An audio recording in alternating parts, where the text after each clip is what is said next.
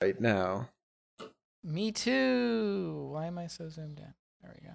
Okay, so uh, Matt, so this is a recurring bit on the podcast that our uh, our listeners, you know, we have a lot of focus groups, and you know, our producers are like really in touch with the community in a way that's you know makes me proud of them. Shout out to our producers, but um, they've told me that our audience is I, I think the number was like 26% 27% um, metal gear solid diehard fans like myself so i uh, i actually have some great news uh, that is kind of a continuation of uh, some pod lore that we had i think we've talked about it a few times so far but how in metal gear solid 5 the phantom pain there is a cutscene that had not been unlocked do you remember this Mm-hmm. yeah, so this cutscene had not been unlocked yet.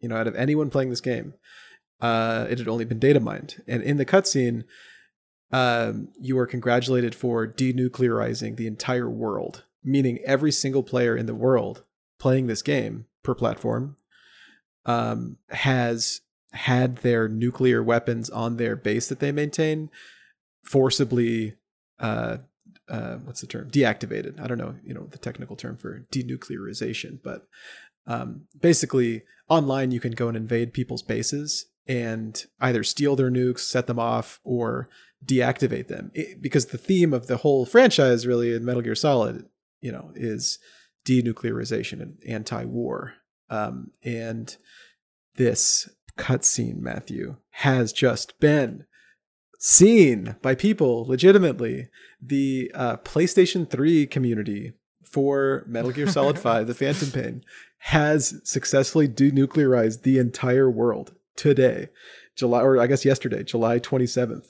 And what's really cool about this announcement uh, is not announcement that it's this unlock in the game is that active players are honored in the cutscene. So I would like to thank Steph MG, GoBro21187, Raphael Vinny, uh, Ted Mulekino, Call Me Alice 69, nice, uh, Abrek 1989X, uh, Chef Ket, Chef Quet, uh, Itsuko Shido 990. You know who you are. Uh, who's this guy? Game Sharers Unite. That guy sounds cool. DJ Chewy 420. Hell yeah. Yeah, I'd like to congratulate, honestly, DJ Chewy 420 the most out of all these people, but I'd like to- congratulate the whole PS3 Metal Gear Solid 5 The Phantom Pain community for successfully denuclearizing the world, furthering the vision of the boss. You know, um, shout out to the boss.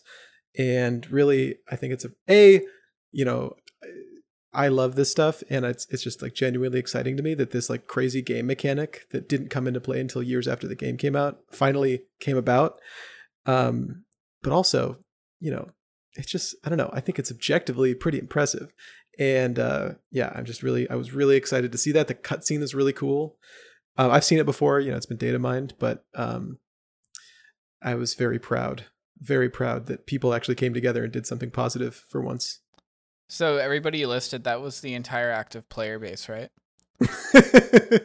uh, no, no, there are a number. There is quite a few more uh, in this video, and I don't think the video, you know, probably because it has to. This is like a cutscene of a certain length. There's like a narration going on while the names are on the screen, um, so they have to cut it at some point. They have I don't know maybe like a hundred or so names on the screen, and then they say like and the whole community or something like that. So there's there's more than I you know DJ Chewy 420 isn't the only you know active mercenary out there. Uh, a military. He's not the only active military sans frontiers uh, that's denuclearizing the world. Matt. Theme song.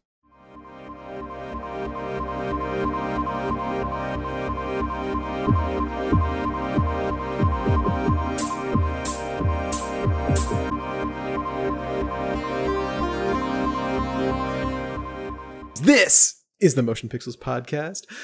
I'm your co-host August Meyer. August, say hello. Uh, greetings, listeners, watchers. Yo. Joined by my co-host Matthew Rawlings. Matthew, say hello. Hello. because this is the Motion Pixels podcast. This week, um, we have uh, thoughts, questions, comments, concerns um, all of which will be addressed. And chief among them is that for the past like three weeks, I've been sitting on having watched Japan Sinks 2020, 2020's best anime, and have not had anyone to talk at about it. So um, Talk I will be. T- yep. That's what's going to happen here right now. so I will be talking at Matthew about Japan Sinks 2020, 2020's best anime, um, among other things. Um, we'll, we, uh, Matthew and I have jumped back into the uh, Destiny 2 dunk tank, uh, and it's been great, honestly. It's been pretty cool. So we were going to talk about that. We have other uh, thoughts to spew, other takes to uh, emulsify in your brains um, for all sorts of subjects. Subjects, you know, that many people like to listen to, many people like to watch, people talk about, many people are interested in.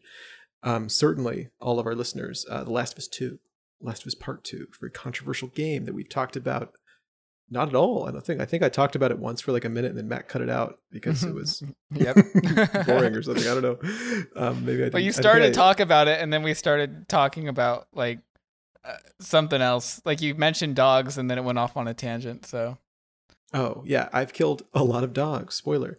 But uh we may So, you know, maybe dip our content toes into the content waters of uh Vermintent, sorry, Vermintide 2.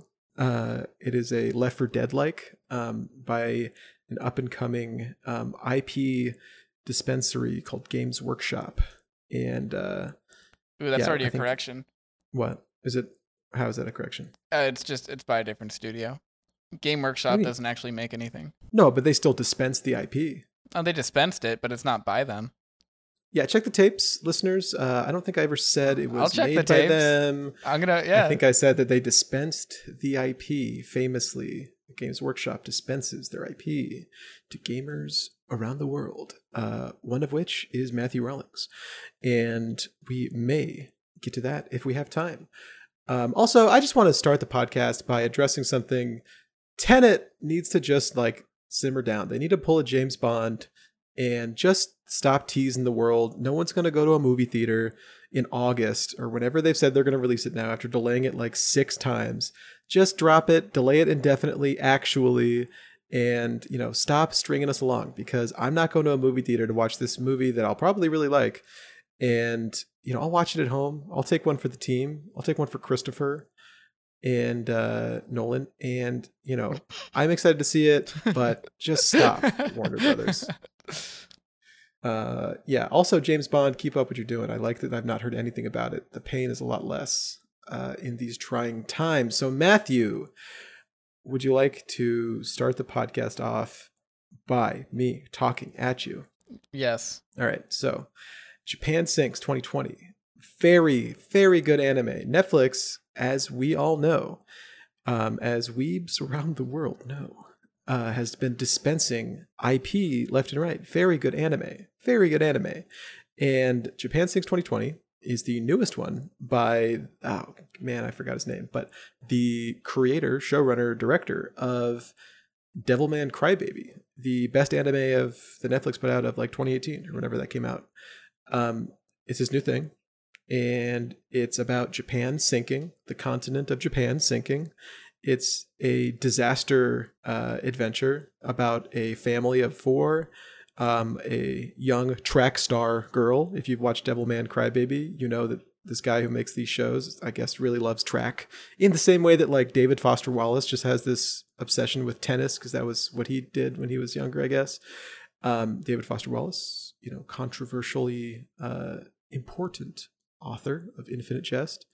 Um, cool book, but uh, yeah, this anime, Japan Sinks 2020, is really good. Um, it follows this family, the the aforementioned family that I just aforementioned. Um, so it starts out, and the the mother of this family is getting back in a plane uh, from a trip to I think the Philippines, and uh, maybe it wasn't the Philippines.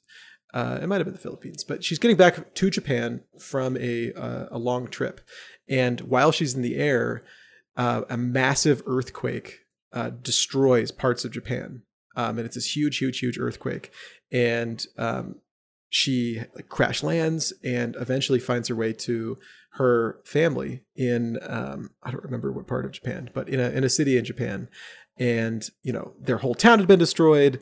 Uh, the one of the, the main characters is this this track star girl. Her like whole uh, her whole track team is like destroyed, killed by this uh, by this by this earthquake. It's crazy. It's crazy. It's super intense, and the story starts there and just follows this family as they try to figure out um, as they try to figure out how to survive best um, in a scenario where your continent, your your country, is sinking into the ocean completely, and uh, it's really cool. It uh, has a lot of similarities to Devilman Crybaby, um, but is a lot less uh, explicitly gory. Uh, that's one thing I I love gore in, in anything really, and in Devilman Crybaby that has some of the most intense, just in your face gore I've ever seen in an animated uh, anything, really in anything, and um, I love that. It was awesome. And Japan Sinks has some crazy violence in it, but it's not nearly as gory as uh, uh, Devilman Crybaby. So if that kind of thing isn't your thing, you know, if extreme, over the top, like fantasy gore, it's not up your alley. Totally understandable. Japan Sinks might be more up your alley uh, from this really great creator uh, of anime, and I recommend you check it out wholeheartedly because um, it's crazy. It's crazy. It's uh, it really, really reminded me. It's. I mean, I think I don't. I haven't really seen much of the discourse on the on the web about this uh, this anime, but I imagine a lot of people, uh, myself included, are comparing it to The Leftovers. If you've seen The Leftovers, um, it has this quality about it where it follows these, it follows like a main set of characters, but along their journey, they meet all these really eccentric um, characters that have these arcs that kind of.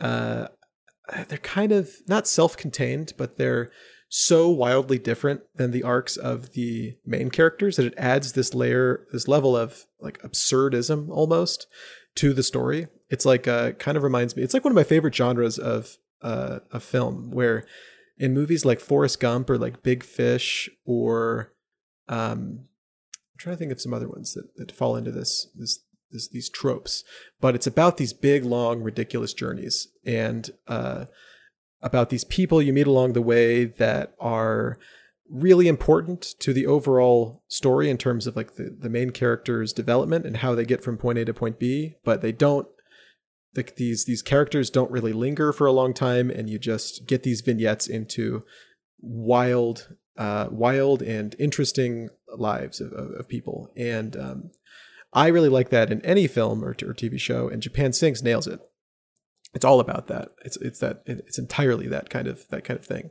And if you like the leftovers, it's also really thoughtful. Um, it's really dark and weird, but also really funny. And um, if you like disaster movies, I, I love disaster movies like like Twister or Volcano. Um, you know, Volcano's not a great movie, but I used to watch it all the time when I was younger. And this movie, this this series, really reminded me of it. It's like ten episodes on uh, on Netflix, and uh, really easy to get through.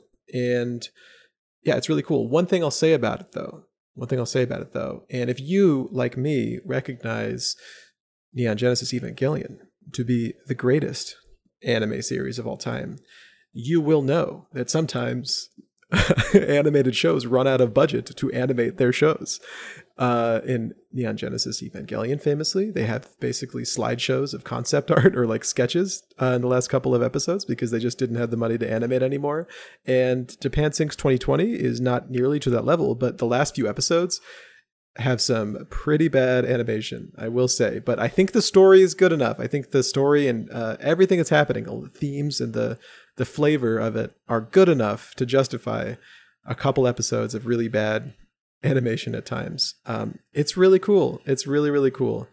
Um, visually, it it looks great. It's uh, it gets really weird, but not as weird as Devilman Crybaby, where you had all these like really swirling colors and a lot of abstract, uh, a lot of abstract imagery. Uh, this is a lot more realistic, um, but it does have some crazy character design. Does have some crazy, uh, weird happenstances that um, look amazing. Uh, you know, giant, huge scale stuff. You know, like tectonic plates moving. You know, you're going to see that in this, and uh, it's just really good. It's really good. There's not a. I, I, I think recently the disaster genre has been centered around like post-apocalyptic adventures and frankly that's quite boring to me at this point i know some of the things we're going to talk about in this podcast that are very good like the last of us part two are this post-apocalyptic um, kind of thing.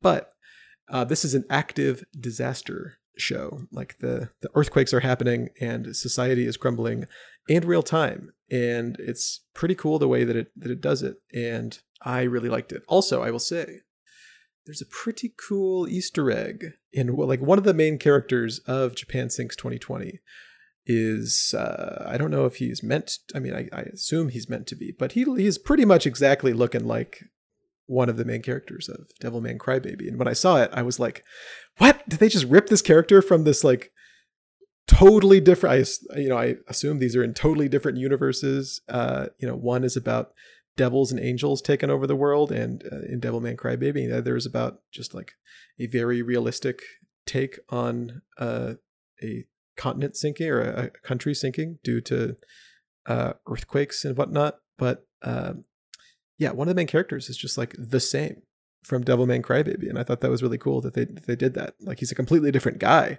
but looks wise, it's just like the same guy. And I thought that was really really crazy of them. Really cool decision um, on their part. Um, but maybe they just used the same actor. Uh, yeah, maybe. um, I mean, but it's animated, you know, so you know they're drawings. What do you mean? It, yeah, are you, are you familiar with drawings, Matthew? Like sketches? Yeah, like sketch, like the end of Neon Genesis Evangelion, like sketches. uh, yeah. Uh, cool. Well, uh, yeah, Japan Sinks is really good, and I I recommend it to anyone uh, who's just looking for something to watch uh, and likes uh, big intense disaster scenarios. Um, yeah, it was. You, what are your? Do you have any thoughts, Matt? Do you have any thoughts? It sounds cool. Um, uh, the biggest takeaway I have from that whole uh, that whole speech you just gave was there's actually a show called Devilman Crybaby. Yeah. At, well, at I, first you it, kept saying it. I thought you were like making fun of Devil May Cry, and I was like, wow, he's. And after like the fifth time, I was like, wow, he's really sticking to this bit, huh? um. So I looked it up while you're talking, and that's just a really shitty name. I can't believe that. what do you mean? That's an awesome name. Uh, I'm, I I wouldn't watch it based off the name. That that's like you're what? not supposed Why? to. Ju- it just sounds so dumb. Like I'd watch this. This sounds, sounds cool. This has a cool name. Japan Sinks. Like that, that's kind of. It's called Japan Sinks 2020. Yeah, like I don't know. That's cool. Devilman Crybaby. It's just like I don't know. it's the, I don't Devils, think it's a great name. Devils are cool. Crybabies are you know aesthete. It's, you know it's flavorful. It's a very flavorful name. Yeah, but I don't know uh Japan Sing sounds neat. I might check it out. I've just been in a real like not wanting to watch TV phase right now. Like I've just I've been trying to get through Westworld and I mean that makes it sound like it's boring. Uh, the season 3 is pretty good so far, but uh I it's been like a month of me watching it and I think I've seen like 3 episodes. So it's just been kind of hard to like actually sit down and watch something. But this is definitely on my list like if I'm looking for something on Netflix ever. Yeah, it's quite there. good. It's quite good. Um, you know, I think you'd probably like it. I think you'd probably like it. I think it's hard to dislike unless you really dislike disaster stuff. Um, but it's cool. I was really taken aback by it, especially because I don't know. I feel the leftovers is just so good. And That's the like, part that I really like the most because the leftovers is such an amazing show. Like yeah, if it channels like any huge... of those vibes, dude, I'm in. Well, yeah. I mean, think about it, right? Just in the purely in the scenario of these two shows. So leftovers is about this huge global event and the repercussions of it. And so is Japan Sinks. And it, you know, it's about this huge like the literal the entire continent of Japan is just going into the ocean, and everyone needs to get off of this this island nation. And the show's about that. And there's all this like I'm not going to say supernatural stuff, but there's you know there's there's very weird things that happen on their on the journey of the show just like in the leftovers how you have this leftover the leftovers i mean goes into straight up supernatural stuff at, at many points. And this this doesn't do that as much i would say but um, certainly it certainly does to uh, in, in a lot of ways. So it's cool. I, I really that, that, i don't know if that's a genre but um, that that kind of thing. Is awesome and i like it and the fact that a like a big budget anime on netflix has it um, from a creator that i really liked before. Um, it's pretty cool. Is it a big budget anime though? Didn't you say they ran out of money at the end? I mean, I would like also say Evangelion is a big budget anime. It's like a it's a very well produced. Like clearly they had some great talent behind it. And the animation in the last two episodes isn't horrible. It's not like it's not like it's not animated. It almost seems like it's just animated by someone else. I imagine animated by someone else who was like cheaper. Um, but it's like, you know, it's like maybe 20 10 20% of the whole show is, is like this. And it's I did not find it unbearable. I found it kind of funny. um, but yeah, I mean, I would call this a, a big budget anime, but I don't know a whole lot about anime in general, to be frank. So um, maybe it's not. In terms of the anime, I feel like I've seen a lot of the anime that is just kind of like the, I don't know, the standards. I feel like I've seen a lot of the standards of anime.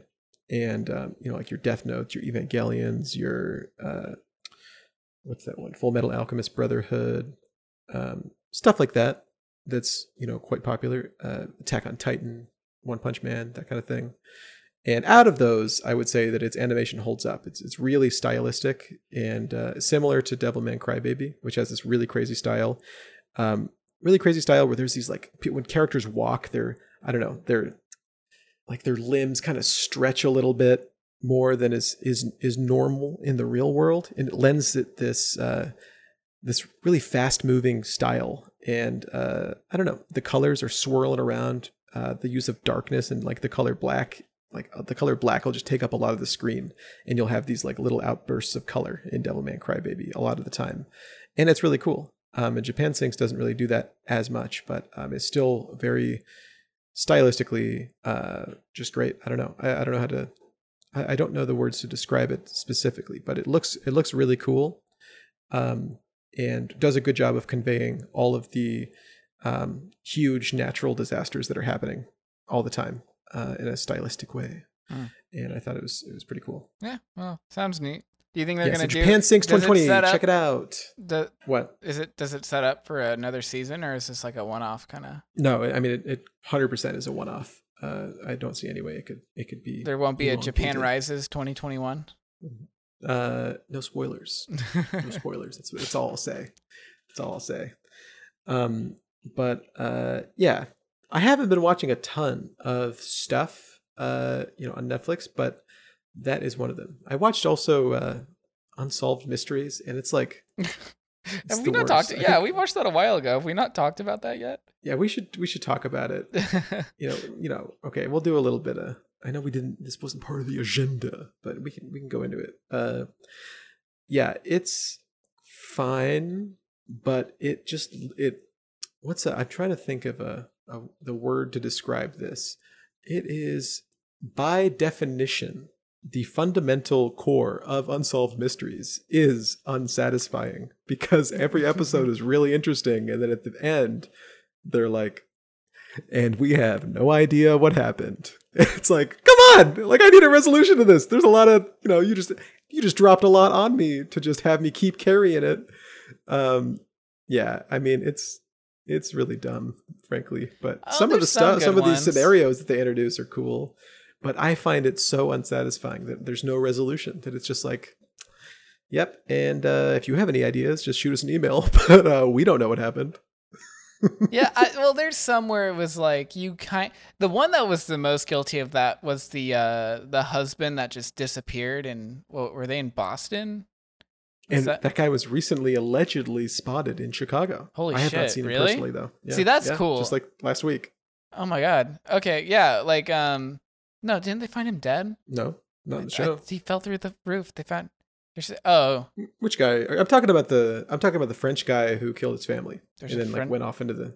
I didn't watch that episode. You haven't watched the whole thing? No, I didn't watch that one. I watched most of them. Actually, I watched all of them besides that one. Uh, I thought you were. T- I was talking about the guy that uh that fell off the hotel. Um, oh, that's the coolest one. That I mean, that's the most. That's the craziest story. Well, that's, that's yeah, it's crazy. It's also the least satisfying because that one they actually just have no clue. You know, like that's what I'm saying, man. It's like clearly there's some like crazy mafia stuff happening here, and they just like they're like, yeah, we found this. Uh, we, he, he this guy jumped off a the top of a hotel, this fancy hotel. Well, he might have jumped off the top of this fancy hotel. Somehow he fell off of the top of this fancy hotel. He wrote a suicide note, but it's clearly written in code. yeah, we don't we don't know what it says, but uh, it's crazy. Yeah, that one that one was uh, that one's all over, dude. That yeah. Uh the one that I enjoyed the most because you basically knew uh the verdict or like what happened was the one with the uh the crazy like lady that would get married and then get divorced and then she like killed her husband and then That that one sucked, bro. Because that's what I'm saying. That like at the end of it, you're like, this this woman is still just like chilling somewhere, yeah and you're just told all this awful stuff that probably definitely happened, and then at the end of it, they're like, yeah, and that sucks. Yeah. No, I don't. I don't know. I I thought that one was pretty good. I, I thought it told a pretty good like story. You know, less of a case, and it was more of like this lady's fucking crazy and awful, and I don't know. I, I enjoyed that one. I thought the UFO one was like the dumbest of all of them. Though. What do you mean? That's the best. one- the best. It's the best one because it's like it follows this guy who seems really genuine. Uh, And then you and see he just he just wants to get. uh, it's just about this guy from like they live in like somewhere in like New England, and he's this you know real like loves the town that he lives in and just wants to get his story out there that him and his family were abducted by aliens, and he uh at the end at the end of the episode is like you know what i'm a bit of an artist and uh i made Oh this God. kind of therapy he shows this just really shitty painting of like a little kid getting like sucked up by a tractor beam uh from Yeah. a ufo and it's like man like i appreciate that you're getting your feelings out there but like That the is- Netflix audience is gonna roast you because that, that looks like a fucking paint by the numbers, you know, uh, dr- you know the drinking paint things you go to. It's pretty bad, man. And uh, you know, it was. I love UFO stuff, and that was a f- that was a fun episode for me. Um, but yeah, that show pretty dumb. Yeah, I mean that that UFO one might have more uh more credibility with all the the UFO shit that's been going on right now. Dude, it 100% happened. I 100% believe the Oh, UFO really? stuff. I'm yeah, so torn on stuff like that because it's like it was so long ago, you know, and it's hard to. I, it, it, I don't know. Like I don't. I, I see no say reason to be Couldn't have happened, but I also like I don't know. Wouldn't I don't lose sleep over it. I guess. Um. Sure. Yeah, that, that show is it's it's a fun background watch. See, that's why I didn't watch the French one because these were all background watches for me. I I was kind of doing other stuff while I had them on, and the French one, I at least the beginning was all subtitled, and I was like, well, I'm normally okay with this, but I'm not gonna keep my eyes on the screen the whole time, so I'm not, so I won't watch. But what happened in that one? That guy, the guy's out there. He killed his family or something. Yeah, so basically it's about this like count or duke or something, this royal guy in France who goes like bankrupt gambling or something and to like spare his family the shame of it or whatever, he kills his entire family and then just deuces out into like the forests of France somewhere. And uh the the picture they paint is that this guy 100% did it they know how he did it. They know when he did it. They saw him just like leaving the country calmly, and uh, he just walks into a forest and then is never heard from again. Crazy. Crazy. Yeah, he like methodically killed like three or four of his kids and his wife one night, The fuck, man. then just left. Ugh. Yeah, but uh, you know, the producer was in some interview, uh, showrunner, I don't know, someone who worked on the show, some bigwig over at uh, Unsolved Mysteries HQ, said in an interview uh, recently that they got a, one of the most credible calls they got that they forwarded to law enforcement was someone having just watched that episode and um, seeing a, hearing a French guy on Lakeshore the the Lakeshore Path, uh, which if you're familiar with Chicago, is this really popular um, running and walking path right along the lake. Um, really beautiful, really beautiful walk. Take a look there. You know, have a have a jog there next time you're in Chicago. But uh, someone heard a French accent while on the lakeshore path looked over and just saw that guy or said they saw that guy um, here in Chicago. So you know, if you're if you or a loved one have heard about this guy in Chicago, call the FBI or whatever they tell you to do. Don't call us. And uh, yeah, I mean that was probably the most interesting part of all of Unsolved Mysteries to me. Yeah, I, I like all the whenever they do these real world, I guess documentaries. I, I love to look up the meta shit that comes after. So that is fun. I wonder how many crazy calls they got about the UFOs. oh, I'm sure that I think that in that same interview they mentioned how they just got like this insane amount of uh, responses, and most of them are just bullshit. yeah. Oh my god. oh UFOs. Oh UFOs. But uh, yeah, Unsolved Mysteries. Don't watch it. Don't watch it. Or background my watch it. You know, you can do whatever you want. My our official. This is the official message of the the Motion Pixels podcast. You know, it's fine. Check it out if you want to. Whatever. Who cares? Yeah, exactly. Exactly. All right. Mhm. So, how about we transition to your uh, I'm going to give you 5 minutes to talk about um Last of Us 2. No spoilers. Or maybe more. What do you mean do- five minutes? What do you mean five minutes? You're boxing me in. I'm an It's a- artist, Matt. Uh, it's a game Can't about a boxed in. story, and I don't know how much you can talk about without ruining stuff. Like I'm trying to, I'm Alright, just, I'm just trying to exist in a world where I can make it to November with no Last of Us Two spoilers, Why are you waiting until November? because that's when I'll get a PS5, Oh, sure. hopefully. Sure, sure, sure. Um, okay, well, I'm going to talk about it without any spoilers. The uh, so Last of Us Two. Last of Us Two is a very good game. It's a very good game. I, uh, you know, if you're somehow unfamiliar with it, which is okay, uh, it is the sequel to a lot of people's favorite game of the past couple decades, um, which is a PlayStation 3 and 4 game. First, a PlayStation 3, uh, then they remastered it for PlayStation 4. Um, Sony exclusive game um, about a uh, a guy who brings a girl, uh, a younger girl, across the country because they are in a post-apocalyptic. This is the first game. Uh, the Last of Us Part One, I guess you could call it. Uh, they are in a post-apocalyptic world where uh, there's like a fungus that takes over people's brains and turns them into, you know, what otherwise would be referred to as zombies, but in the mythos of the Last for Dead averse, Last for Dead, no, Left for Dead and Last of Us, no, in the Last of Us averse, um, in the mythos of it, uh, are referred to as clickers because they are these scary mushroom people who run at you and click. And uh, in the first game, uh, it follows this guy Joel uh, taking his uh, uh, what's the word for it? Uh, he is tasked with bringing this girl across the country uh, because she holds the key to the cure um, to this crazy fungal zombie virus. And along the way, they develop a father daughter relationship, and it's a really beautiful story.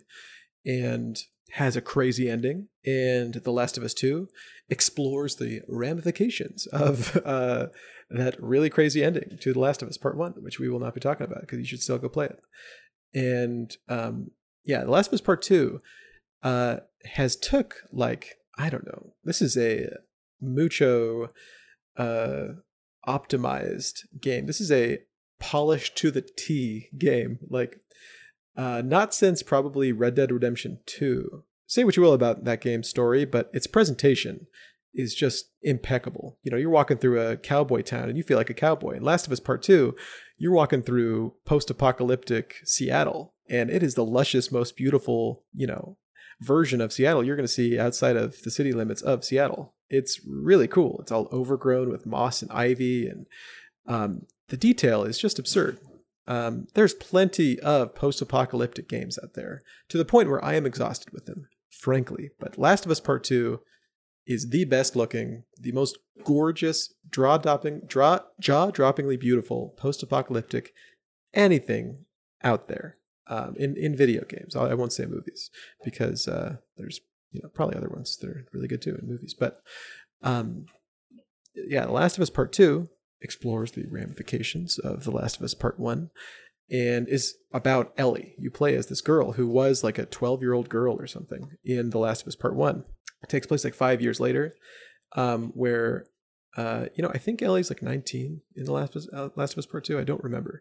I don't know if I'm getting the ages quite right, but she is a young woman now, and you play as her on this uh, journey across America for a completely different purpose than the journey across the America in the first game. And it's so good. It's so good. It's extremely linear, extremely sto- story driven, where it feels like every place you're walking in this game is guided by the the invisible narrator of the story. It's just like every it seems like every second and this this is the same. This is this, the uh, this is the case of the first one uh, as well. It is just so immersive because it just feels like all of these organic things are happening constantly with the interaction between characters as you're walking around, as you're you know killing clickers and the other people you encounter. Um, it all feels so natural, and the dial on the "it feels natural" meter is just uh, spun up to eleven um, between Last of Us Part One and Last of Us Part Two, and it's just it's awesome. You just are transported into this uh, this very scary world, um, and it's definitely a horror game. I'll say. Um, Last of Us Part Two is one of the scariest games I've played recently, and it is just horrifying. The way these uh, clickers run after you, um, with how dynamic the the world is, you know, it just feels so. It feels like you're being chased by zombies when you're playing this game. Like I had to put the controller down a few times because my heart was just racing so fast. Um, and the violence is so visceral, and it it that's what I'm saying with like how things just seem scripted. Like the interactions where you're just smashing a zombie's face or you know a person's face just look so realistic and you know their jaw just distorts and crunches as you're you know just gooping their whole bodies with your hammers and bats with scissors strapped to them and stuff. It's uh it's a lot and it all looks so good. And um, I recently I'm about 20 hours into the game. I think I'm about um, just getting into the maybe a little past 20 hours. I uh, I'm just kind of getting into the third act. There's some major characters being uh, introduced now, so I think there's uh, quite a bit to go, but I'm definitely nearing the end. And uh, it is a beautiful game. I, I pulled an all nighter uh, over this past weekend one night, just staying up the entire night playing for hours and hours, just like I used to do with with games growing up. And um, I just couldn't stop playing. Like the the story is so engrossing. You just want to see what happens next. The characters are so well defined. It, it, it it's bolstered by how good the motion tracking is. Um, I think I would I would say probably not since Death Stranding have I played a game that just the motion of faces and character models look so realistic um, that you're just really drawn in. I mean, if this were a if this were a TV show or if this was a uh, a movie, it would be in all of these uh, all of these lists of you know what is going for the best picture Oscar this year, what is going for the whatever Golden Globe for best dramatic series. Like it would stand with the best HBO series out there, like with the leftovers, things of that caliber. Um, it's just so good. Say what you, you know, there's a lot of, you know, I I'm not even going to address the controversy that people have with the story because you can think whatever you want about it. But the presentation in this game, and I don't just mean visuals, the, the way that the visuals serve the story is just, I mean, to a T, perfect. I think it probably the, the, the most realistic, best looking story you could portray if you're going for a realistic story on current generation video game hardware. It's quite good. And um, I encourage you all to play it if you are able to. I imagine it'll get a PC release eventually uh, because a bunch of Sony exclusive games have been, but you know, don't hold your breath on that. But man, it's good. It is just really good. I mean, it, it's the I haven't even talked about the gameplay, but you know, much like the first game, but um, even more so, it is a stealth game. You are a very nimble woman uh, in this game, and you are sneaking through tall grass, and everything makes noise, and you're getting chased by dogs, and the dogs can smell you, and you're constantly hiding, going in and out of cover, sneak killing people. You know, with your uh, Ellie has a a, a knife um, that doesn't break if you remember from the first game, uh, Joel has to like craft shivs uh, anytime he wants to like sneak kill someone or get out of like a clicker's embrace if they're trying to grapple him. Um, and Ellie has like a knife, so you can do a whole lot more sneak killing in this game than you can than you could easily in uh, in Last of Us Part One, and that lends itself to just making this game a top tier sneaking game. I pride myself in playing a lot of stealth games, and in like an RPG, I always go for like a stealth build, and the the the fluidity of the action, the like how realistic everything looks, lends itself to a really satisfying stealth game where you feel like you're actually being stealthy throughout this world. Um, and it's it's it's just great. It's it's just great. Um, and uh, I don't I won't say too much more about it because I don't want to get into spoilers uh, about the story or you know any specific characters in it. But uh, yeah, The Last of Us Part Two has really blown me away, and I, I typically don't. A lot of times with games, I'll I'll these big long story games. I'll play a big chunk of them and then put it down for a while. Play the next big chunk, put it down. But this one, I'm just I'm blown through it a lot faster than I typically do with with big story games, and um, I think that says a lot. I think that says a lot. Yeah, but I can't wait to play it. I don't know. I, I'm I've been very excited for this game since I beat. When did the first one come out? Like 2013.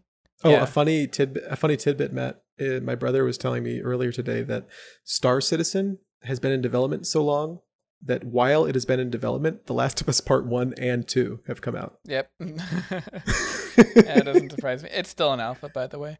Um, Three hundred million dollars later, but yeah, Last of Us. most funded game of all time. Oh my god. yeah, no, I'm I'm really stoked. It it sounds like it's basically just like the first one. I mean, not in like a bad way, but I mean like uh, hitting all those high bars. You know, like doing all this really cool things. Um, yeah, Last of Us is great. I wonder if this is Sony's strategy, like, or I guess Naughty Dog's strategy, like, do some Uncharted, do some other games as some filler while you're learning the tech, and then just top off the generation with The Last of Us. Move on. I hope so. I would. I hope so because I would love if uh, after Last of Us Part Two we got some more of that really great filler like Uncharted is. Um, you know that'd be a great thing to look forward to. And you know because this game comes out has just came out uh, like a month ago I think at this point. Um, because it comes out at the end of the PS4 generation, we have not heard anything about what the Naughty Dog's plans are for PS5. Correct me if I'm wrong. Go on our Discord uh, the Motion Pixels Discord uh, to our corrections channel. Tell me if I was wrong there. I would love to be wrong. Um, so we won't, you know, probably hear about a new Naughty Dog project for quite a while. But man, the stuff they're putting out at the end of the generation is like the fucking nightcap of a wonderful generation of exclusives for Well, they just- PlayStation 4. They almost always just I mean, they always do a great job. Um some but more often than not they do better than a great job. They just doing a fucking amazing job. you know, like some of my favorite like uh the Uncharted series got me to buy a PS3 initially. Like Uncharted 2 was so good. I bought a PS3 so I could play it on my own. And then Last of Us was amazing also. Um everything they do is good. So I'm I'm excited to see what else they do. Um I hope they do a new franchise though. I hope they don't do la- I uh, bet they Uncharted will. anymore. I bet they will. Did you play? f- What was it? Four? Was it four or five? How many Uncharted's are there now? Four. Like- there are four. Okay. Did you play four? I heard four. A little bit. Was it good? It's really cool. I mean, it's really the uh, the intro mission. I played. I mean, honestly, a little bit past like the uh, well, not the epilogue, the prologue of the game, which ta- takes place in like a totally different area than I guess most of it. Um, It's awesome. It's really cool. It reminds Yeah. me of like Metal Gear Solid 5's intro, that is like that same kind of like compartmentalized, just like level you play through that really sets the tone for the whole story. Um, I mean, it's a fucking adventure movie, dude. It's so cool. Uncharted 4's intro. Yeah. Like it's so hard to look back because like I rem- I was disappointed with three, but it's an amazing game still. It's it's the weirdest thing because like two was such a masterpiece that like I played three and it was really good and I was like, oh man, it wasn't wasn't as good as two though. But like two was like an eleven out of ten. so I wonder I wonder if four how it compares to three because I mean there's no way it's not like one was kind of mediocre. So I don't know, probably better than that. But yeah, Naughty Dog, great devs. They they made Crash Bandicoot first, right? That was their first IP. Mhm. Crash What? Bandicoot, and before that they did. Didn't Just- they also do Jack and Dexter? Yeah. Or, uh, okay. Okay. Ratchet and I was gonna say no, I'm not Ratchet and. Clank. Jack and Dexter. yeah, it's Jak and Daxter. Yeah. Yeah, dude, just masters of whatever they touch. Like, Dude, top tier. This is some this is some primo shit, dude. Naughty Yeah. Dog. That's what I'm telling. Last of Us Part Two. I have played a lot of games, ladies and gentlemen. I I'm not you know I'm not the most epic gamer out there, but I you know I have a video game podcast. I think I know what I'm talking about.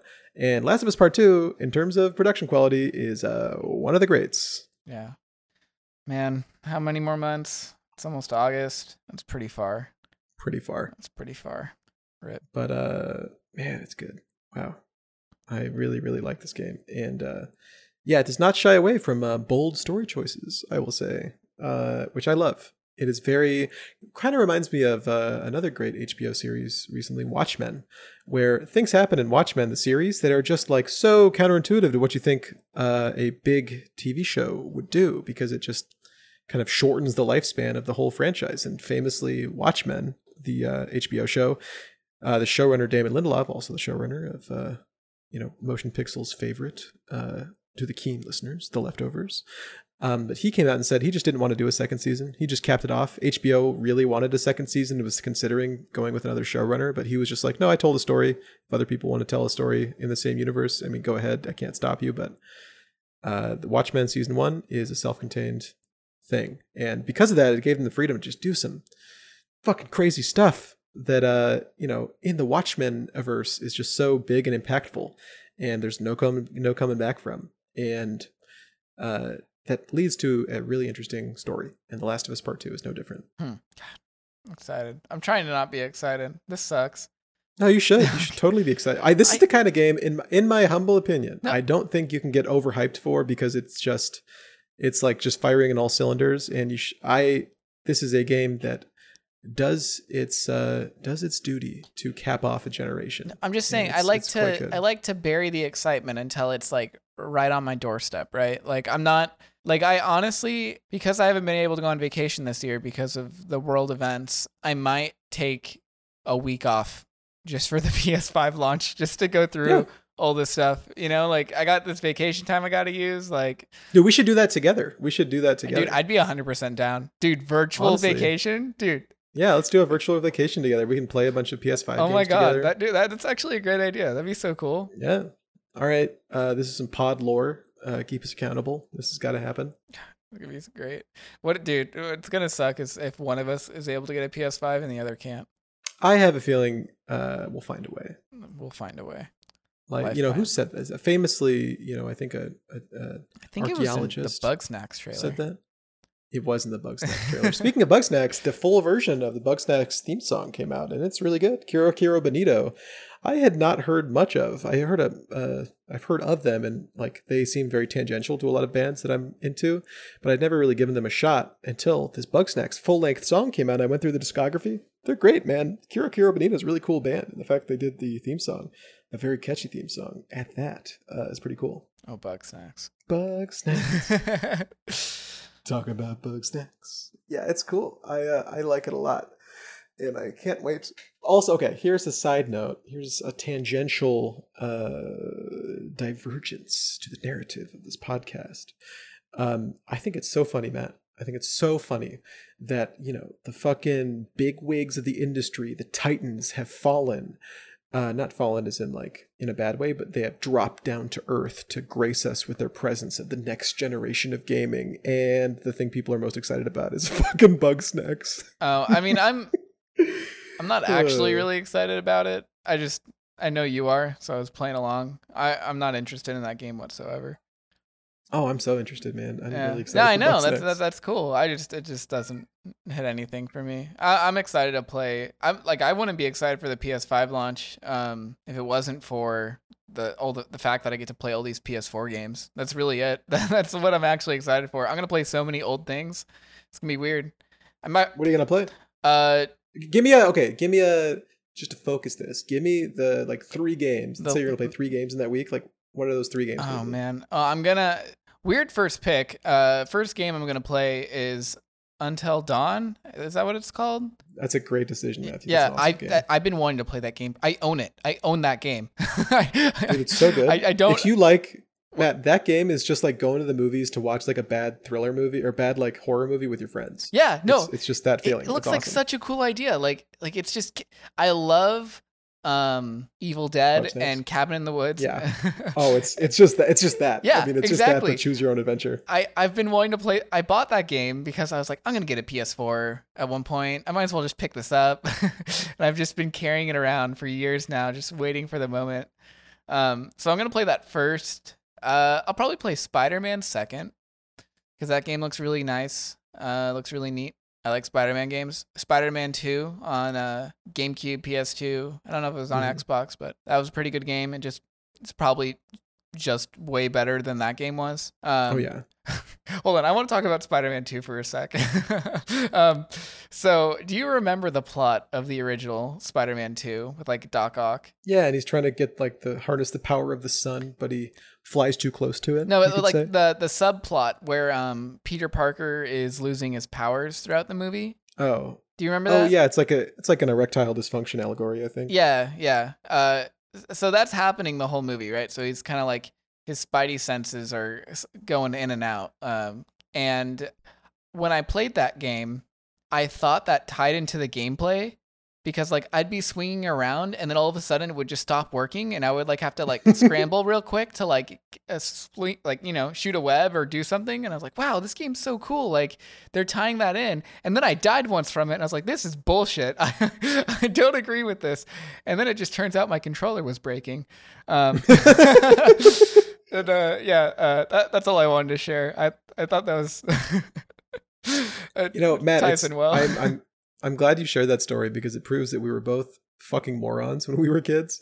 Because I remember going to see, I was very excited to see the first Harry Potter movie when it when it came to theaters, and uh, I remember having read the book, and you know, right before being all excited. And then going to the movies, talking with with my friends, like, you know, I don't know how they're going to handle like going from one chapter to the other in the movie, but I have a feeling they're going to knock it out of the park.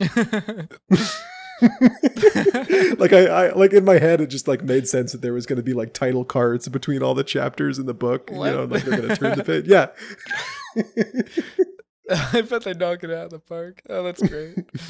oh man. um, let's see. What's third? Ah, third's a hard choice. It's between God of War and Uncharted Four. That is. I don't know. those are those are very good picks Ah. god of war is extremely good I know. I might play God of War. God, I just feel so bad that Uncharted isn't like up there for me anymore. I don't know. We'll see. We'll see. There's probably some other good games too. Like, you know, what's kind of crazy is I think the PS3, not PS3, PS4, people look at it right now and think, wow, like Sony just has all these amazing first party titles and just might nobody else can really compete. Well, I guess, you know, Nintendo's up there, but they're like Sony's definitely in a, uh, well, Nintendo's in a league of their own. Sony is also. But if you really think about it, it's only been like in the past three years that all those games have come out. Like, Mm, no like six years Is it? six years I- I- yeah because the- the, the- one the big one i think of that started out for me thinking of playstation 4 is this destination for amazing games you could only play on the ps4 is bloodborne and i'm pretty sure that game came out in yeah, 2014 I guess that's true. I don't know. I wasn't too interested in that one. A lot of people Really? like. Yeah, I don't know why. It just never hit me. Yeah, I guess you're right. I think they had a good. I feel like recently they've had like multiple a year though, which has been.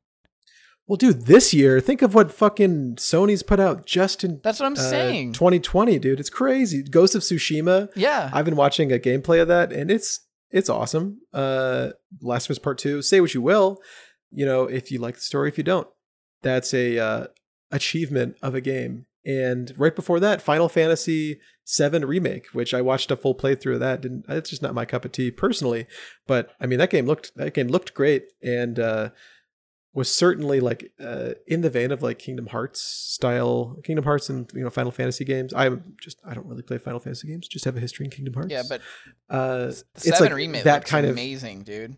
yeah. It, compared to any of those games I played, Seven remake is amazing. Um, that's- that's, just this year. Yeah, that's what I'm saying. I feel like recently, like the past couple years, it's just been rapid fire. Like, because I know it that the the platform started off really weak. Uh, if you look back, like the the Mhm. first couple titles were kind of awful. Like, do you remember the order when that uh, came out? yes, I remember the order, but the order is really cool. It's just really short. Yeah, I yeah, it was lacking. I guess is what. Yeah, lacking. Um, and then you know, Knack two, uh, game of the decade. um, but that decade is past, so. But yeah, I, like I, I, don't think things started really ramping up until like Bloodborne. You know, like I maybe that was the Mhm. turning point. Because, Yeah. but yeah, that like it, it's crazy how just a good couple years makes everybody uh totally set on that. So Sony's always had better exclusives than Microsoft, but it's like Uh, see that okay. I have kind of a problem with that. Not because I want to defend Microsoft's honor or anything, but because I think a lot of people forget that for a, a minute, Xbox 360 just had Mass Effect, Bioshock. Uh, what are some other ones? I, th- I feel like there's some other franchises that I'm forgetting. I guess they had kind of had like Call of Duty to a degree. Um, I think for there was a minute where Xbox 360 had better exclusives than the PlayStation 3. Yeah, but they weren't like Dude, Mass Effect and Bioshock. You know, we we we've talked about this before. That was like, I feel like that was a, hmm, what's the right word? I don't know if those were planned as Microsoft exclusives. what do you the mean? They- get-go. Microsoft literally paid these companies Yeah, to but they're. like, hey, I don't know. I don't. this is an exclusive to Microsoft. A textbook example of an exclusive to a platform. I know, I but like what I'm what I'm trying to say is it's like I we're not gonna see Last of Us or God of War or any of that stuff on uh on Xbox at any point. Maybe next generation since Microsoft's doing it really fucking weird, but I that's not something you're gonna see. Whereas like paid exclusives are like different. Like yeah, you can shell out, but they didn't buy the studio, so it's not like we only played Bioshock uh Sure. one, two, and Infinite, you know? And so like you can like pay to have the better stuff for a bit, but like Sony's just for first party, I guess is the better word to use. First party exclusives has just like always not completely better since Microsoft for a moment uh, when Halo and Gears were really good had that, but um, Uh, just a- a they've always had like a wide portfolio, you know, like I don't know. Mhm. So Sony's just seemed to have always had it and has really invested in it more, especially like cinematic story games in a way. Like I feel like they've really gone in on that. Like I, older games, I feel like are uh, like Sony's first parties are just like if you have to use two things to describe them is uh, cinematic, third person. you know, like I feel like uh, Yeah. most most of them really fall into that. Actually, I would say two words I would use just use to describe them all. Really good. Yeah. well, then there's then there's some stinkers. Like what was that uh that that motorcycle game? Uh, Gran Turismo? No, Sport? What are you uh the about? motorcycle that was a really poor word to choose to describe it. Um the zombie game. oh, Days. Gone, dude. I heard I heard Days Gone is really good. Yeah, I, I, but it wasn't like like it. Everybody was really hyped, you know, like it was going to be another uh, amazing knockout of the park Sony hit, and I heard it was more just like average. Like it was really buggy when it came out, at least. Um, you know, it, it, it didn't like have the reception that Horizon or something had. I feel like it was hyped to be that, and it it wasn't. Which just Yeah. means they have such a high bar that it, even if you have a good game, it's uh, bad because it's not as good as your masterpieces you've been, you know, just laying on the table three times a year. that's a visceral way to put it, Matthew. But yeah, I totally agree. I totally agree. And uh, you know that's why there's a lot, obviously a lot of excitement around Microsoft and how they're uh, as of late picking up all these big Uh, studios. Uh, I don't know. Matt, say what you will, Ah. say what you will about the Xbox event. I'm not saying it blew my socks off, but all I'm saying is Microsoft is investing. Yeah, they're in first invest. party Yeah, maybe in like five years they'll have a good lineup. But it's like you go into that event and it's what was shown. Like, like the the the hype is game. uh, Halo Infinite's interesting. Like, uh, it, it, a lot of people are shitting on the graphics. I really don't care about that. Um, I feel Yeah, I like thought- I think it looks great. I think that platform aspect they're going for is really weird, and I would like to see how they're gonna do that. But like the hypest thing is Obsidian, since they're already putting results out. Like Avowed looks neat. Avowed is like what like like when uh what was it called? It's not the Outer Wilds, Outer World, Outer Worlds. Mhm, Is that the game? Yeah, like when that came Yes. out, everybody's like, "Yeah, sick." Obsidian's like coming for Bethesda because they can't make a fucking game with a decent engine. you know, they, they haven't had anything good in like ten years. Um, and it's like avowed, like cool. We have Elder Scroll Six. We have good Elder Scroll Six now. like, so I, I'm excited for that. But everything else, it's like, oh, cool. We got a fa- we got a nebulous Fable teaser. Sweet. We've Yeah. had and, and well, you. I think okay. I think you got to give that one some slack because I think what the point of the um, I think what the point of that presentation was was to get people excited for the Xbox Series X and the you know incoming nebulous you know good word for this too nebulous generation of Xbox. Yeah. where, you know it'll work on everything, but I think they wanted to get you in, like invested in it for the long haul, and that was clearly showing that Fable is a long way off. But get excited because it's coming to the Xbox ecosystem. Yeah, and I get that. And like, I mean, I'm not saying they can never turn it around. I'm sure Microsoft can turn it around in like five years or something. Maybe even sooner. Maybe in like three. Maybe they'll start getting stuff out there real quick and they just don't want to overhype it. But I, I, I can't believe that like like the 360 generation's good because they actually had a good amount of uh, original. Hmm, yeah, I guess a good amount is the right word. Not a huge amount, but they released a lot of good things in the 360 generation. And then we've been coasting off that ever since. you know, it's like, oh, cool. Um, Xbox One, they showed us Halo and Gears and kind of teased a Fable game before they killed it. And now we're going to the the next generation, and we're getting teased with uh, Halo, Fable. like, like I don't know, like just make something new. like I don't know. It, it's just sad. It, it, it, I'm Dude, honestly, there is new things. There is new but they things. Those- suck. Like what? Like State of Decay. Like that's that's your lineup title. Like State of Decay is like it, when the first one came out, it was a meme game. Like it was fun, but it was buggy as shit, and it was an Xbox Live Arcade game. You know, and like somehow because they have nothing, it's like, yeah, this is our trump card. and that's also another game that they had a trailer for because it's in pre-production. you know, it's like they I, I don't know. It's like what have you been doing the past 3 years? like like you've everyone's been saying this forever. and it's just so weird to uh like they're going in just with nothing. It, it's strange. I don't think they're going in with nothing. There's a lot of cool stuff. I don't, I don't know what the launch. They're going in with not a good pipeline. You know, I think the, I think there's I I disagree. I think the medium looked really cool. Uh, that Everwild. they have the weakest pipeline Rare. of any of the consoles. Um, how so? What, what do you think looks better? Like, how do you? Why do you? Why? What? what why would you think the PlayStation Five has a weaker pipeline? No, PlayStation Or, 5 mean, has a stronger. better. Yeah, Uh, why would you? Why would you because I actually saw games with just the cinematic trailers that I was excited for, and I because I believe they're gonna come, and I have a feeling they're gonna be great. And there's just a lot of other stuff in Sony's backlogs that, like, I can uh like I look I look back at games from that presentation, and I'm still excited about them. And this this Microsoft one, I'm like curious about Halo. you know, like that's it. And that that's your representation for the next gen. You know, like imagine if the Switch launched and they're like, "Yeah, we have Breath of the Wild and um, there's I mean, that's kind of how it was. There was but Breath there of the was like the, Kart. promise of like, hey, we're we're getting the new Mario out there, you know, like we're getting all these other first parties, and they've they've been slow. Like they do like maybe like one or two a year, but it's like enough.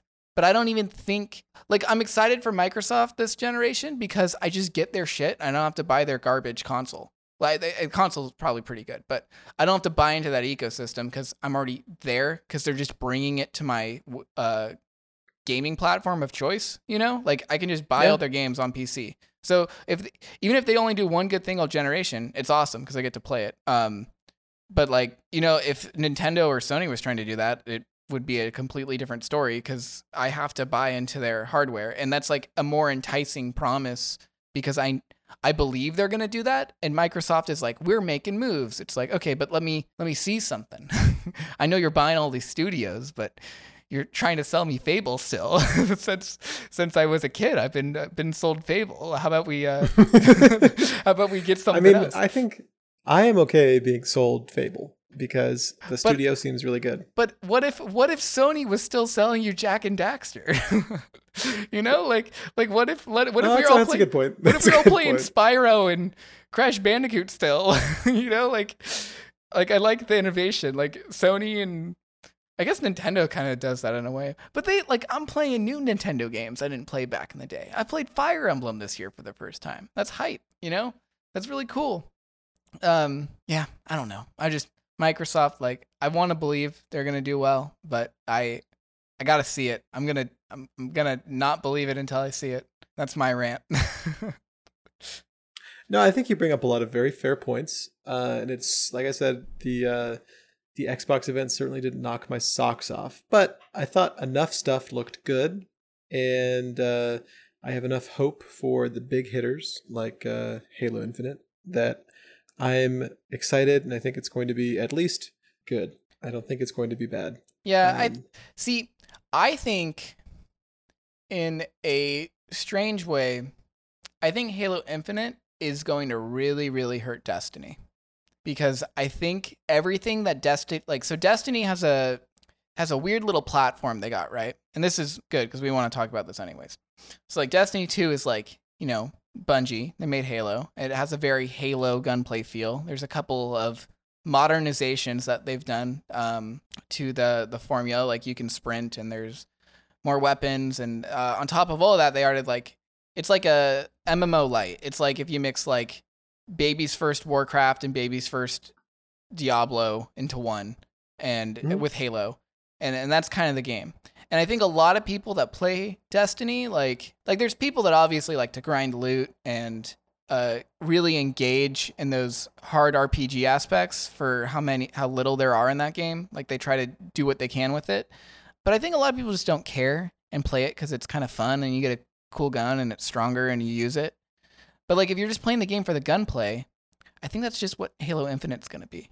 I think it's gonna be Destiny without stats, and I think that's actually like a really good idea for um, uh, a lot of reasons. Uh, so if they nail it, I, I think it has a shot at uh, stealing stealing some Destiny 2 players, but we'll see. 343 hasn't exactly had the greatest track record with their original IPs, so Yeah, they definitely have not had much luck with the Halo series so far. yeah. Um, at best, I thought Halo 4 was good. And what I saw from Halo Infinite, I think looks a lot better than that.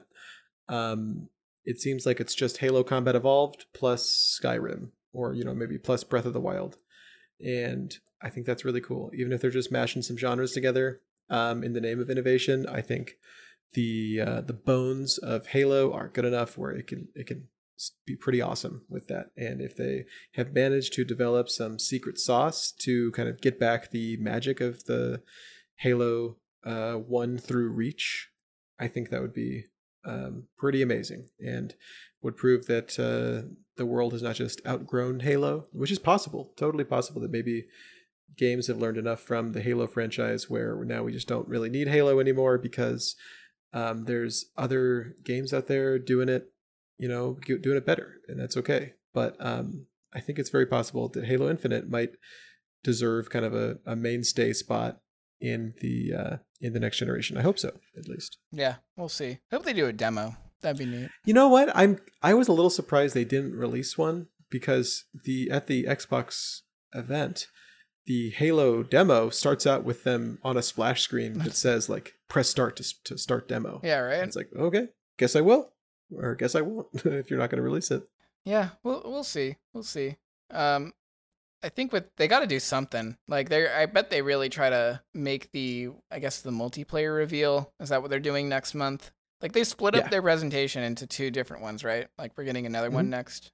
This was just campaign. No, I mean just their their Microsoft as a whole is doing a whole second uh like game showcase at some point. Oh really? I thought it was just Halo. I thought they were just doing a Halo. Oh yeah, multiplayer I know. one. Well, they said they're showing Halo again, but I think I I was listening to you know uh, pod of choice of our pod, uh, Easy Allies, on my Mhm. uh, post work walk friends today. of the friends of the show. Friends of the show, um, even if they don't know it. Um, What do you mean? uh, anyways, they they were saying they were gonna do a second one because it was their episode where they were recapping it. Um, so they were mentioning there's a second Microsoft presentation. So hype. Hopefully they. Maybe I'll eat my words. Maybe that's when we get the amazing loadout or uh, lineup, whatever whatever they got planned. But the world, Yeah, I hope so. the world waits. Yeah, with bated, bated breath. Chief, Chief, we need you. Yeah, I'm. Uh, you know, it'll be good. It'll be good. uh, yeah, but you know, speaking of things that are good, uh, Destiny Two is still good. Uh, it's been out for four years. I bought it at launch, played it a bunch. Uh, got to max level when it came out, and then stopped until now. Uh, Matt and I picked it up uh the past in the past week or so and it's been very fun to just hop on after work for a couple of hours and uh do some grinding just some uh shooting galleries um with some of the best current gunplay in the biz. And we've been having a stellar time. Yeah, it's it's pretty great. I'm I'm surprised that it's still Destiny's still so big. I can't believe it. it's like one of the top played games on Steam. Isn't that crazy? it doesn't surprise me Yeah. because surprises I think me. in the history of video games, Bungie is one of the best developers in the entire history of video games. Yeah. Yeah, it's just it's wild that I don't know. There's like I feel like a lot of people that don't play Destiny think it's bad because everybody just complains about Destiny all the time. And yet there's literally just like probably hundreds of thousands of people playing it daily still. you know, like here, okay, so Matt, so we've been t- uh, talking a lot this week about official statements of the Motion Pixels podcast, and I think we can both agree that our official statement to the Destiny 2 community, um, this is the Motion Pixel endorsed position for the Destiny 2 position uh, for the Destiny 2 community. Uh, it is as follows: Shut up. yeah. Don't no more Bungie, please. there are so many just disgustingly entitled posts out there in the Destiny 2 community, and I'm just asking, please shut up. Well, it's it's mostly it, it's like kind of what I was saying with Halo Infinite. It's they're trying to toe this line of casual grind fest and those things don't go super well together for the um let's say the uh the what are the outer reaches of the bell curve uh cuz the people that really like grinding don't like that The ding dong edges of the bell curve, if you will. yeah, the ding dong edges. Yeah, it's like the people that just want to grind uh there's not enough or there is too much stuff uh, that like caps it or something like that.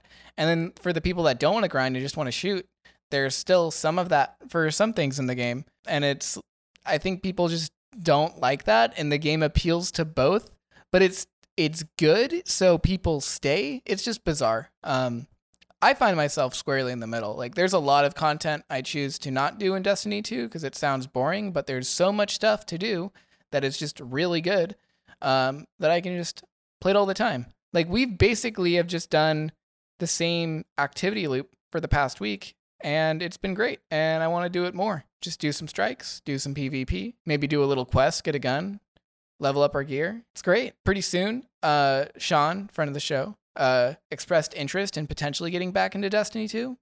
Wow. So we might have a group since our friend Mr. Hiding also has gotten back in. We might be able to do some uh do some raids with the boys. Be hype. That'd be that'd be great. The raids are like one of the better parts of the game and it's really sad that like nobody that I know that plays this game has experienced them yet because there's like no matchmaking, you know? So you actually have to have a group.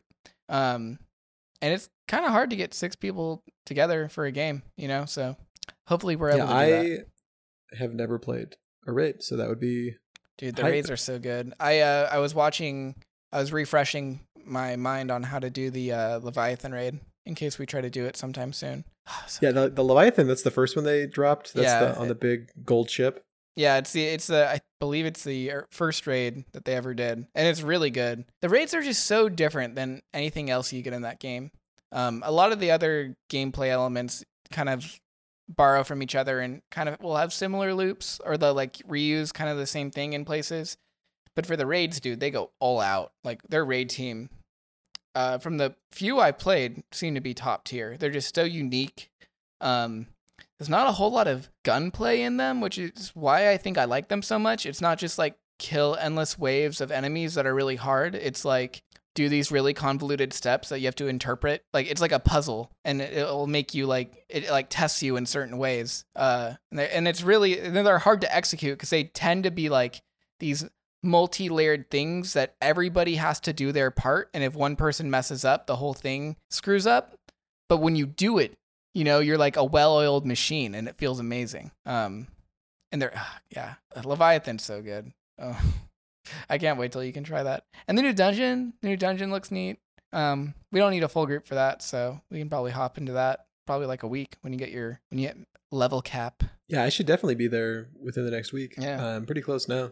What are you liking as a? I've been playing Destiny pretty frequently for the like like on and off, like not nonstop for a year and a half now, but I've been playing a lot the past year and a half. Um, and you played at launch, but I don't think you've played really since then. So like, what brought you back? No, not at all. Um, what brought me back? Well, I was thinking I wanted a, a new live game to get back into or get into. And I was thinking about what's out there. I even considered World of Warcraft, but then I remembered, like, duh, like I really liked Destiny 2 when it came out, and it sounded more appealing than the Division 2, which I liked uh, when it came out, but I just think Destiny is a whole lot more fun, uh, just in the spaceman jumping around aspects of it. So, uh, yeah, that's what made me want to get back into it. I just recognize the greatness that is uh, Bungie as a game developer and wanted to kind of check in on what they were up to. Nice. Well, you liking it? Does it does it feel different? Does it feel the same? Uh, I mean, it feels the same. I would say, um, probably better. Um, but the core's there. I mean, I was never one uh, to get too bummed out about Destiny 2 when it launched. I know people had a lot of problems with the the loops of it, but um, I just thought it was an awesome game to um, to like to literally play. It felt great, and uh, I thought the story was kind of dumb, which is a bummer to me. But um, clearly, the main selling point of the Destiny franchise has been maybe the the mythos of it and uh, like the setting of it uh, and just the core gameplay, and uh, that was doing strikes and um, you know jumping around, clearing out bad guys and doing public events and stuff. And uh, it just seems like there's more to do that I have not played, uh, you know, because it wasn't around at launch, and it's been really cool to discover uh, the new stuff that they've added. I think they've added a few new planets that I um, haven't seen. I think so, and um, I think the moon wasn't around maybe when Destiny 2 first came out and Yeah, uh, that came out last year with the uh, the Shadowkeep expansion. yeah, and I just got the expansion too. Um, I will say I was playing the completely free version um, for the past week, and there's so much you can do. I did not need to get the expansions. I just uh, kind of anger bought them because I found out that even though Microsoft at the Microsoft event announced that uh, Destiny 2 and all of its expansions was coming to Game Pass, I was assuming that they meant the PC as well, but they did not. So I went and bought uh, Steam keys for the expansions and activated them, and uh, now I have all of Destiny 2. So, um, yeah, I'm excited to get more into it because it's been nothing but uh, good vibes so far. Yeah. Oh, I'm I'm glad people are slowly trickling back into it. I've been wanting to get back into it for a bit, but no one uh no one I had played with before was in and it's not super great on your own. Like you definitely need a, a buddy. Yeah, yeah, I agree. Um, though I find it, it's a like a lunch break game. I think with like a half hour, you can actually have a decent time by yourself. But for like a like you wouldn't. At least this isn't the kind of game I would want to just like grind all night by myself. you know? Yeah. having like a four hour long stint with this game is a lot more fun if you have someone to bullshit with during it. Mm-hmm. Yeah. I don't know if I could ever play this on my lunch break. Why not? I don't know. You could. you You, could could, do totally do it. I don't. It just feels like could do like such a quest or commitment. strike or something. I would take up my whole lunch. I don't know. Yeah, just you know, chug a soylent and Chug a uh, do a strike, bro. Oh man. No, I like to cook. Gotta get my breakfast, you know? Gotta get my eggs. Gotta get gotta get that uh that nutrition for the rest of the day, you know? That way I can just play when I get off of work. Boring. Boring. Um, but yeah, Destiny 2. Destiny 2. Uh, very good game. And I think it's really cool that they made it free. Um, you get, like, with the free version, it's not like some stripped down version, like the free version of World of Warcraft, where, like, stripped down in the sense, like, you only get to level 20 or whatever. Um, you can still get up to the max the max power level as far as I understand it. You just don't get a lot of the expansions. You get like the first two or three expansions that came out for Destiny 2, and then not the most recent two. And um, I don't know how they're going to do it in the future, but I imagine they're going to keep that same uh, like cadence of you just get the like you have to buy the latest two expansions and you get the other ones for free. yeah, it's like you get like um, seventy percent of the game, Mhm. maybe. I mean right now it's a little more, but I think that's how it's gonna be going forward. I don't know. We'll see. Yeah, but the nature of the game is like so quote unquote infinite that you can keep playing that 70% and have a perfectly satisfying exactly. game loop. Yeah, like yeah, and you y- get to max level and everything. Like you're not like missing. You're not like missing the experience, the core experience. You're just missing added on, added on stuff. Yeah, that, you know, the, the just give you downside more is stuff to do. the downside is a lot of the stuff they've added in the past two years is like some of the best content. So like you're gonna dude, if we do some strikes later and we get any of the Shadowkeep or uh Forsaken ones, they're so good. They're so much better than the base game ones. Like like if you're playing Destiny 2 for free, it is totally worth it to get the expansions.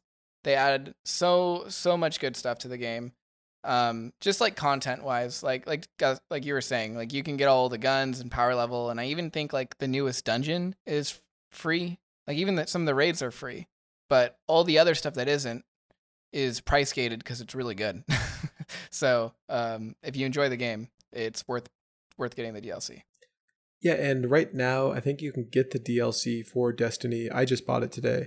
Um, if you want to buy full price, just from you know, in Destiny 2, you can just click a couple buttons and then they're yours. I think they're already downloaded and everything.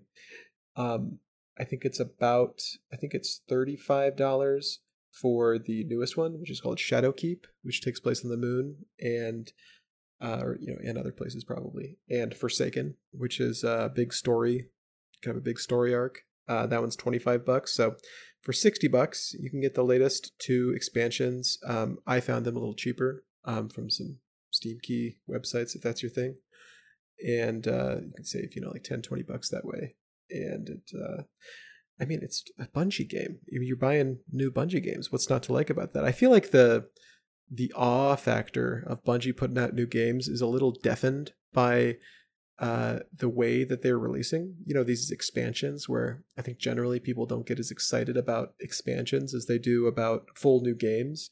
But I mean, Destiny brings the quality that you would expect in a uh, or in, in a Bungie game, and it's pretty cool. I mean, like I said, it's been awesome just discovering the new stuff that I've I missed, um, and it all just feels so good to play. Yeah, like we already said it. Well, no, we didn't. We didn't quite say it. But if we're gonna be doing official takes all all episode, official motion pixel take on Destiny Two, pretty good. Pretty, good. Pretty good. good. Pretty pretty good. All right, gamer, you wanna wanna wrap this up? Uh, I'm glad you asked. No, I don't, because I want to hear about Vermin Vermintide oh, oh, do ya? I do. do this is a game? I have never played. Um, here, how about this? How about this? I will introduce Vermintide 2, and it's probably going to be riddled with stuff that's wrong because I've never played it. Um, Vermintide 2 is a game by some studio that is affiliated with Games Workshop, the makers, as you may know, is keen uh, pay your attentions to attentions to of pop culture may know, uh, famously created Warhammer.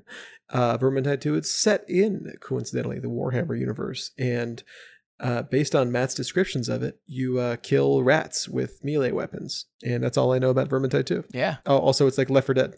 it's uh, it's Left 4 Dead. If if people had stuck with that, uh, like you know, Left 4 Dead came out, um, what like over oh god, over ten years ago or something. Mm-hmm. Um, and no one's, I mean, people have done games like that, but it hasn't been a genre for as big as Left 4 Dead was. I feel like not a whole lot of, nobody really took it up to continue to evolve that franchise in like the very Left 4 Dead way. Like there's obviously been like PvE kill stuff games.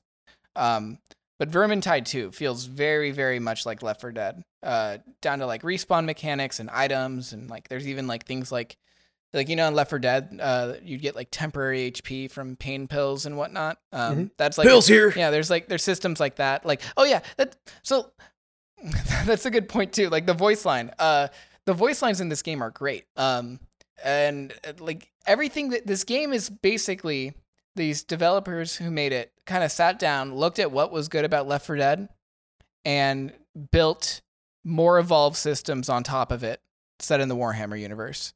And it's primarily melee. There is some range because some people have like will bo- have bows or like musket style guns, but it's mostly uh, melee based. And like the systems that they've evolved is uh, your character matters. So like in Left 4 Dead, you just pick somebody and there's no impact. It's just who you look like. Um, in this game, there's like I think there's six or seven different characters, and uh, they will have levels, and you get to choose different skill trees for them as you go through it. Uh, but on top of that, there's three different classes for each character too. Uh, so you can spec out different ways to play. Like I've been playing as this dwarf guy. I think his name is like Baron or something, and um, he has one where he it's like his traditional build. He just has like a you can use a shield and like a like a mace, or you can have like a I don't know. I think you can have a gun. Um, and there's another one where I think he's more focused around uh being ranged. I don't know. I haven't really played his other two because the one I'm playing is the best. It's a it's a Slayer class where he just gets like he's only melee based, but like his kit or like I guess when you skill him up, it's basically has a he has a, a special where he'll just like launch himself and he goes into like a flurry where he can just attack really fast. Um, and so there's like what I'm trying to say is there's a bunch of ways that you can build characters and you can spec them out. So it has like a really strong RPG aspect. And then that, that also goes over to your gear. So you'll constantly be trying to get better gear um, as you progress through the game. And it gives more of a sense of purpose, I guess, to doing missions. Whereas like Left 4 Dead, you do it because it's fun, you know, that's what games are for. They're fun. You play with your friends. It's a good time. Um, in this game, you play them and you get better stuff, and you're constantly leveling up. Uh, you're getting better gear. You can do harder things. Uh, you can play in a bunch of different ways. Uh, there's a cool the equipment system is kind of like Destiny 2, where you know there's like we kind of told you this last night uh, when we were playing, where it's it takes longer to level up your first character, but once you get to the second and third, it's way quicker um, because you can share stuff and you can just boost your level real quick. Uh, that's kind of how this game works. Is your you have your ba- what your first character will take the longest to level up, but if you ever want to switch over, you can start rolling weapons at that power level you're at. So you can be strong already, and you don't have to like go through a whole different grind tree for six or seven other characters. Like you're already there. You can just swap over and do cool things already. Um, so that, and then there's so many maps. Like I think this game's been out for like two or three years, and I think there's like thirty something campaigns. Like like a, a campaign being like um like a level from Left 4 Dead. You know, um, like a movie from Left 4 Dead. Those like yeah yeah what yeah whatever whatever they called them. I think they called them campaigns, but it's basically levels. There's like 30 different levels um, throughout like the DLCs they've released and whatnot. They're all really good. They're all really fun. Um, the uh, zombie mechanic is pretty. I think there's like the director, like you know, they kind of marketed Left 4 Dead with that director aspect where there's a uh, AI that's kind of like dropping items randomly and sending different specials out depending on what's going on. Um, that's mm-hmm. that's kind of in this game too. So missions never play the same. Um, there's typically like a boss encounter each level will have, and uh, the boss is randomized from a selection of them, and it can come at any point. So there's like a bunch of different areas where a boss can show up, but you never know when to expect it. So oh, that's awesome. so it keeps it fresh. So like uh, every time you play it, it's I mean, it's not a new experience. Like you'll know where the level is uh, or and how it's set up, but it will play differently every time, which is the most important part because that's the whole game is doing these PVE campaigns. And I mean, even with 30, after you do 30, it could get old, but it doesn't. You can play the same one five times in a row and it'll go way differently. Um, and the last thing that makes it really neat is there's like this optional difficulty you can choose to engage with in the level. There's this system called, uh, I think the items are called grimoires. Um, when you pick them up, you lose 25% of your health. Your entire team. Oh, will. whoa. Um, and they're optional. Like, like lose 25% of your max HP yep. or lose 25% of whatever you have uh, left? Max HP. So you just can oh, only have up to 75 and there's two of those, so you can go down to 50.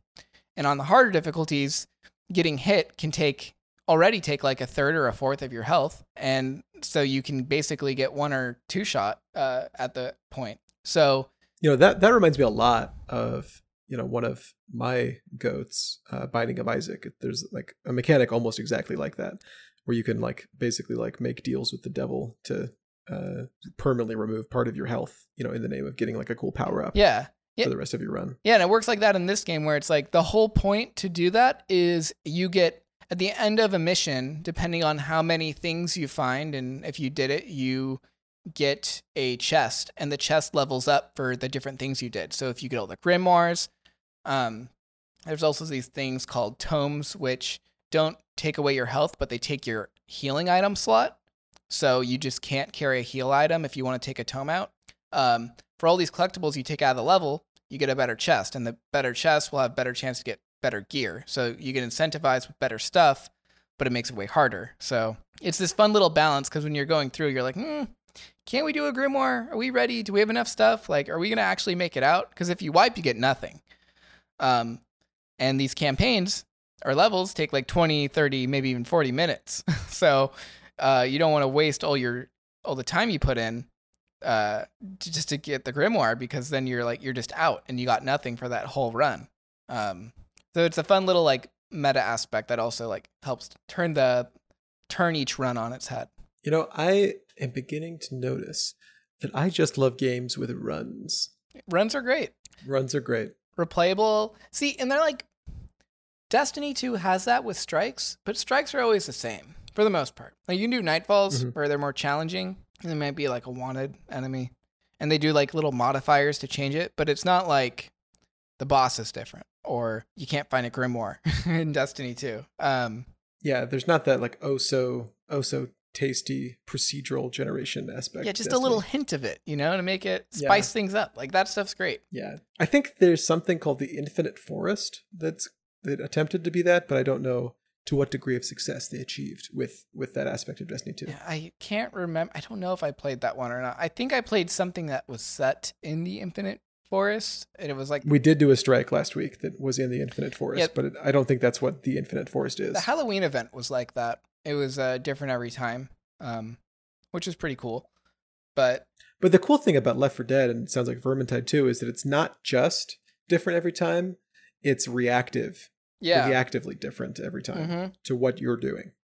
yeah, exactly. Um, it's it's different, and it will throw different things at you, and you have to choose how to do it. So it's not like a randomly generated level. It's just the events that take place and where you find items and all that stuff is different every time. So you you can't like go in knowing like okay, we can burn some health here because there's healing kits up ahead or we have to save everything for the boss that's in this next area. It's you, you don't know.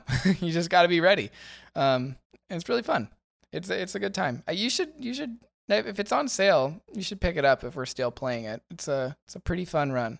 Yeah, I'd like to because I was um, really pissed off by the state of the world recently and just hate played, not hate played, but I was in a very angsty mood. So I just went and played through a few campaigns in uh, Left 4 Dead 2 by myself. So um, I've definitely I've definitely recently been in the mood for this kind of directedly procedurally generated uh, zombie punch and fest. So yeah, that'd be cool. I, I'd like to play. And they uh, they just announced, I think it was at the Microsoft event, uh, they're doing the next one. I guess it's not a sequel, but they're making a game just like this, but in the 40k universe. Oh, Dark Tide, I think it's called, Yeah. or it's Warhammer 40k Dark Tide. Yep, yep. Corrections, hit us up if that's wrong. It's Dark Tide. but uh, okay, Yeah. yeah. But still, if Matt's wrong, specifically now, it would Matt's be not. a correction of Matt. if it, you know, it would be a correction of Matt, not me, for the record. If it's not called Dark Tide, I'm just saying. But yeah, that does look very cool. That was like a cinematic trailer, but that's one of those things you kind of know what you're getting. It was a cinematic trailer that had some like space marines encountering some like zombies or something like that, and I knew about Vermintide 2 enough to know that oh, this is Vermintide in space. That sounds fucking dope. Yep. Yeah, and the the game's not polished. The game's really janky. It doesn't run super well. Um, everybody, everyone we've been playing with, we all play on the lowest settings just because we like high frame rate and you can't get anything reasonable otherwise. Um, so I'm guessing Dark Tide's like that, but it's just a fun game. You know, I don't care. Like I, I it's not, it's not a AAA game. It's not pretending to be a AAA game. It's just a, it's just a good time with some friends. Uh, speaking of time, uh, it is now time for me to announce the much anticipated end of this podcast because this has been the Motion Pixels podcast. My name is August Meyer. August, say goodbye. Farewell. Joined this week by my co-host Matthew Rawlings. Matthew, say goodbye. Uh, wow. I I was gonna do something. I was like, mm, no. Uh, goodbye. uh, because this has been the Motion Pixels podcast. End theme song.